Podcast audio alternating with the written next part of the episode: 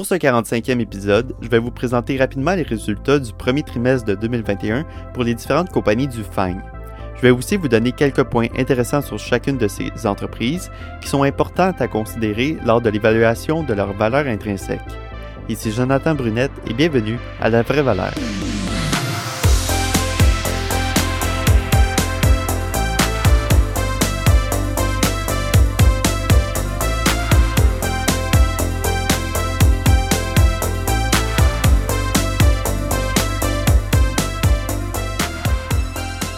Le contenu de ce podcast reflète seulement mes opinions personnelles.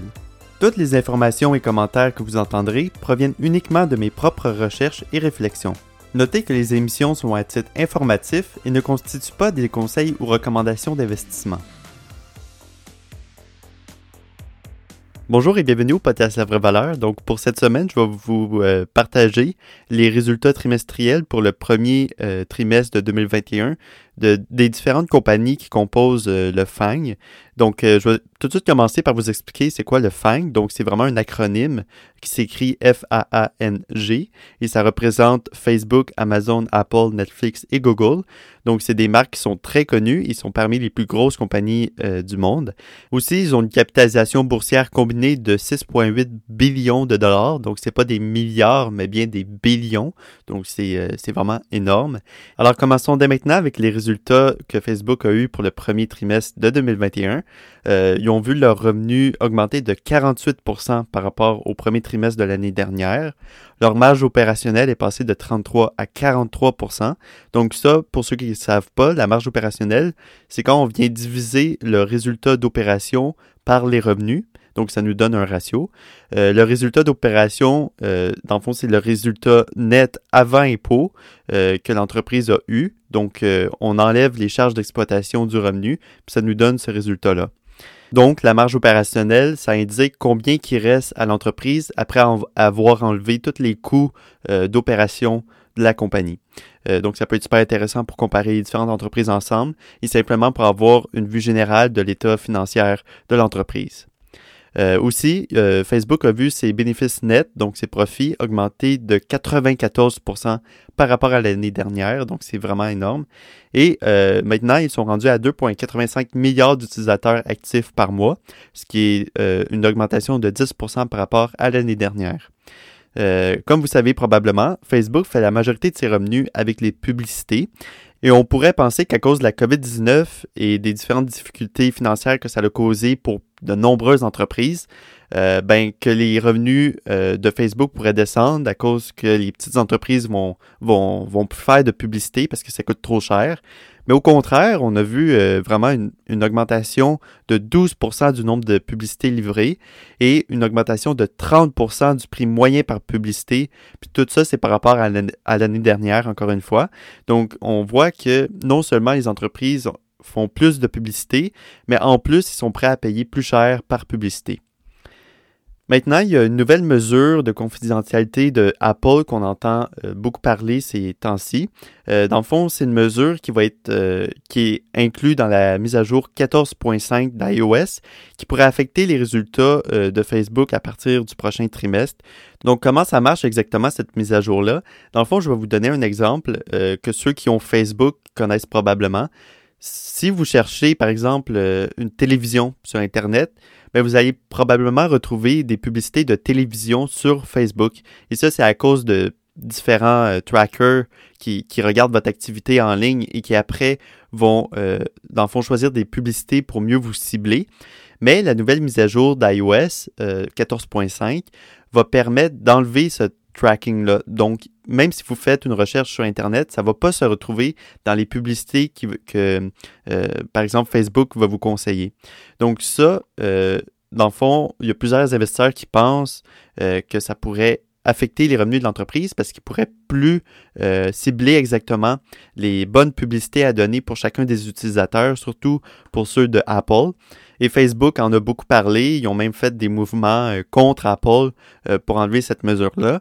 Mais au final, on voit dans leur lettre qu'ils ont écrit pour leurs résultats du premier trimestre qu'ils pensent que la croissance pour le deuxième trimestre va être la même ou même un peu plus élevée.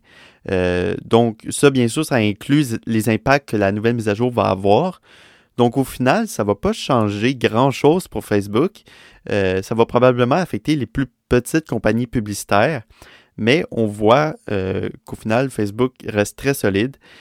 Suite à avoir vu leurs résultats, c'est des très bons résultats premièrement. Et les revenus publicitaires générés pendant l'année 2020, puis ça continue aussi en 2021, c'est très impressionnant. Malgré les difficultés financières de différentes entreprises, ça n'affecte pas les publicités, on dirait.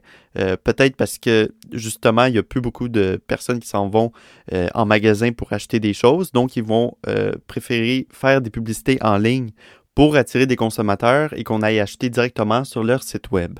Passons maintenant à la deuxième compagnie du FAANG qui est Amazon. Donc, Amazon a vu ses revenus totaux augmenter de 44% par rapport à l'année dernière. Elle a aussi vu ses flux de trésorerie opérationnels augmenter de 69%.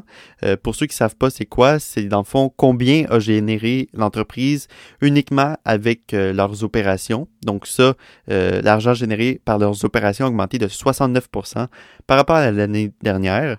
Ils ont aussi vu leurs bénéfices nets augmenter de 224%.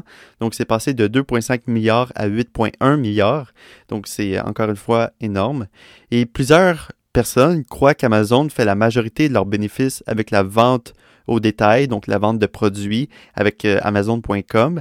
Mais dans le fond, il y a 47% de leurs profits qui vient d'AWS. Donc, AWS, c'est leur service de nuagerie offert aux entreprises et aux particuliers. Donc, par exemple, Netflix va stocker tous ses films sur AWS. Donc, c'est vraiment une base de données offerte aux entreprises. Puis, ça va aussi comprendre plusieurs services comme des calculs, toutes sortes d'outils pour les entreprises, en fait. Et juste ça, ça a généré 4,1 milliards en revenus d'opération contre 8,9 milliards au total. Donc, juste pour vous donner un ordre de grandeur, les revenus d'AWS ont été de 13,5 milliards et leurs revenus après opération étaient de 4,2 milliards. Le reste de l'entreprise, donc toute Amazon au complet, excluant AWS, ça a généré des revenus de 95 milliards, mais seulement des revenus après opération de 4,7 milliards. Donc, il n'y a vraiment pas une grosse différence entre le AWS et le reste de l'entreprise au niveau des revenus après opération, donc des profits. Mais les revenus sont vraiment d'AWS sont minimes comparés au reste de l'entreprise et pourtant, ça génère une plus grande marge de profit. Donc, ça devient très intéressant qu'on analyse ça comme ça. Et juste à titre d'information, AWS a 31% des parts de marché de la nuagerie. Azure de Microsoft, qui est un peu le même principe, mais offert par la compagnie Microsoft, possède 20% des parts de marché.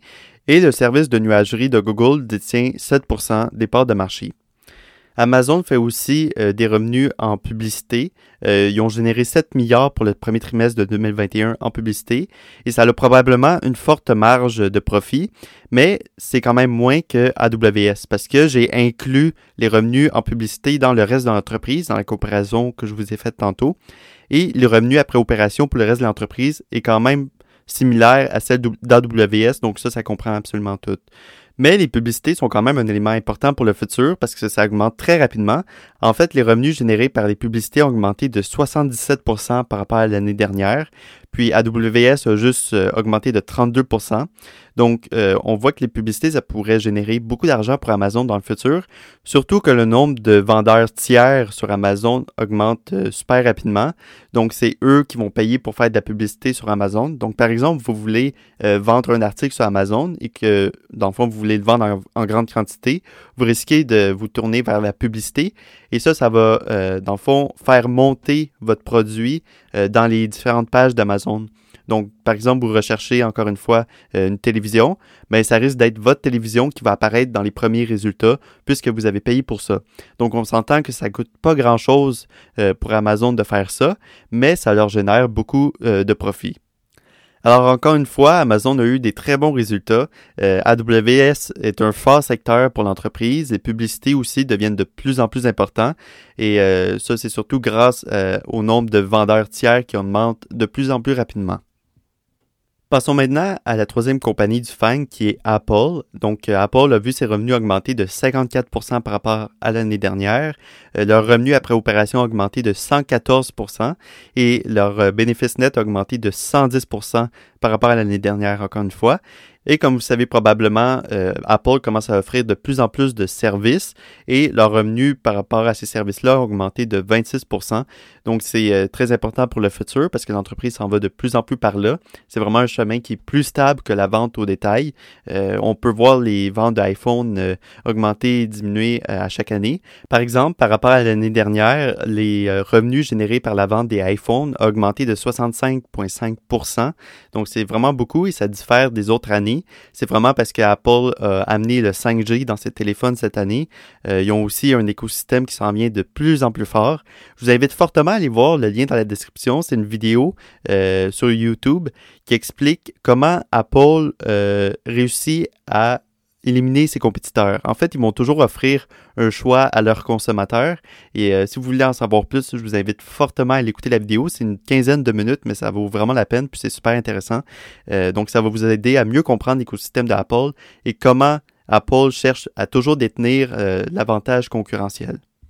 Donc, au final, l'entreprise a eu des très bons résultats, encore une fois, mais il ne faut pas s'attendre à une hausse des ventes d'iPhone à chaque année. C'est vraiment quelque chose d'exceptionnel qui s'est passé cette année. Peut-être qu'à l'année prochaine, les ventes vont diminuer. C'est souvent comme ça dans le secteur du retail, puis c'est pour ça qu'Apple s'en va de plus en plus vers ses services. Passons maintenant à Netflix, qui a vu ses revenus augmenter de 24% par rapport à l'année dernière. Sa marge opérationnelle est passée de 17% à 27%. Ses bénéfices nets ont augmenté de 141%. Et ils ont vu une augmentation de 14% du nombre d'abonnés par rapport à l'année dernière. Ils sont maintenant à 208 millions d'abonnés, mais c'est en dessous du 210 millions qu'ils prévoyaient. Donc, ça explique la baisse du titre qui a suivi les résultats. Ça l'a vraiment quand même chuté assez rapidement. Mais comme toutes les entreprises, ça arrive d'avoir des moins bons trimestres, d'être en dessous des résultats qu'on prévoyait. Mais vraiment, les résultats ont été excellents, même s'ils étaient à 2 millions près du nombre d'abonnés qu'ils prévoyaient. Et ils ont quand même augmenté le prix des abonnements de 9% au Canada par rapport à l'année dernière. Donc, ça démontre qu'ils ont une bonne capacité à pouvoir augmenter les prix sans perdre d'abonnés. Et aussi, Netflix présente plusieurs autres avantages. Par exemple, il prévoit dépenser 17 milliards pour la création de contenu en 2021. Donc ça, c'est vraiment un gros avantage concurrentiel. Et peut-être que vous savez déjà, mais ils n'ont plus besoin d'emprunter de l'argent. Ils peuvent maintenant faire leurs activités seulement avec l'argent qu'ils génèrent. Donc ça, c'est vraiment un gros avantage concurrentiel. Aussi, ils prévoient le rachat de 5 milliards de dollars en rachat d'actions. Et puis, si le titre continue à baisser, bien, ils vont pouvoir acheter plus d'actions pour le montant qu'ils ont prévu. Et ils veulent être carboneutres à la fin de 2022. Donc, c'est très bon pour l'environnement. Donc, au final, qu'est-ce qu'il faut retenir? Comme j'ai dit, c'est que ça peut arriver d'avoir des moins bons résultats à certains trimestres et ça peut causer des chutes de prix. Et puisque le prix a beaucoup baissé à l'annonce des résultats et qui est plus bas de quand ils avaient annoncé qu'ils n'auraient plus besoin de financement pour produire leur contenu, bien là, ça devient un prix quand même intéressant. En plus, ils ont des forts avantages concurrentiels. Donc, on pourrait profiter des chutes de prix comme ça pour acquérir des titres de Netflix. Finalement, la dernière compagnie du FAANG est Google et vous allez voir, Google a eu des super bons résultats. Dans le fond, ils ont vu une augmentation de leurs revenus de 34% et une augmentation de leur marge opérationnelle de 11% par rapport à l'année dernière. Et leurs revenus nets ont augmenté de 162%.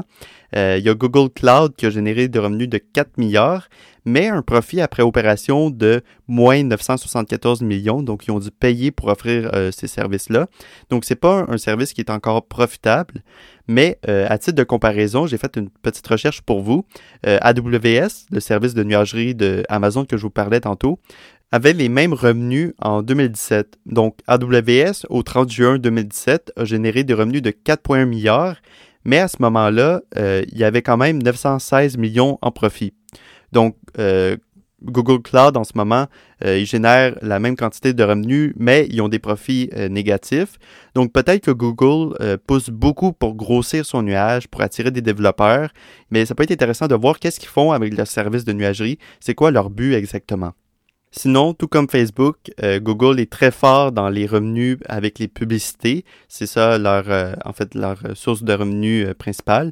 Et encore une fois, ça a augmenté pour l'entreprise, malgré ce qu'on pourrait s'attendre à cause de la COVID-19. Mais ils ont vu une bonne croissance dans les revenus générés par les publicités. Alors, c'est ça qui conclut l'épisode d'aujourd'hui. Donc, comme vous avez pu voir, pour évaluer une compagnie, c'est important de considérer différents points, aussi de bien comprendre les entreprises qu'on analyse. Aussi, c'est important de ne pas assumer. Par exemple, on pourrait assumer que Amazon fait juste ses profits, en fait ses revenus avec le service au détail, parce qu'on voit que c'est ça qui, les gros du revenu proviennent de là. Mais au final, quand on regarde les profits, ça revient presque au même que leur service de nuagerie AWS. Donc, c'est important de faire une analyse assez détaillée pour voir exactement d'où viennent les revenus et les profits.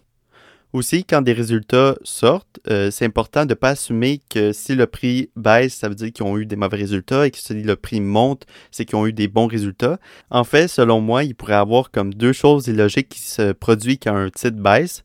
La première, c'est parce que l'entreprise a eu des résultats en dessous de qu'est-ce que les analystes prévoyaient. Donc, c'est vraiment des analystes qui passent leur journée à analyser différents titres et à fixer des prix, à fixer des résultats cibles. Donc, si l'entreprise a eu des résultats en dessous des résultats qu'ils prévoyaient, ben là, ça pourrait affecter le prix du titre. Donc, selon moi, c'est illogique de voir ça comme ça. Et une autre possibilité, ce serait qu'il n'y ait aucun rapport entre les résultats et le titre. Des fois, la compagnie va avoir des super bons résultats, mais le titre va baisser. Donc, des fois, le marché n'est pas logique. Mais en même temps, ça crée des occasions pour acheter des titres à un prix moindre. Donc, pour toute question ou commentaire, vous pouvez écrire à info@investissementvaleur.com. Sinon, je vous invite aussi à partager votre commentaire ou votre question dans la communauté du podcast La Vraie Valeur. Le lien va dans la description. N'hésitez pas à vous abonner au podcast afin de ne rien manquer. Et sinon, je vous dis à la semaine prochaine pour un autre épisode de La Vraie Valeur.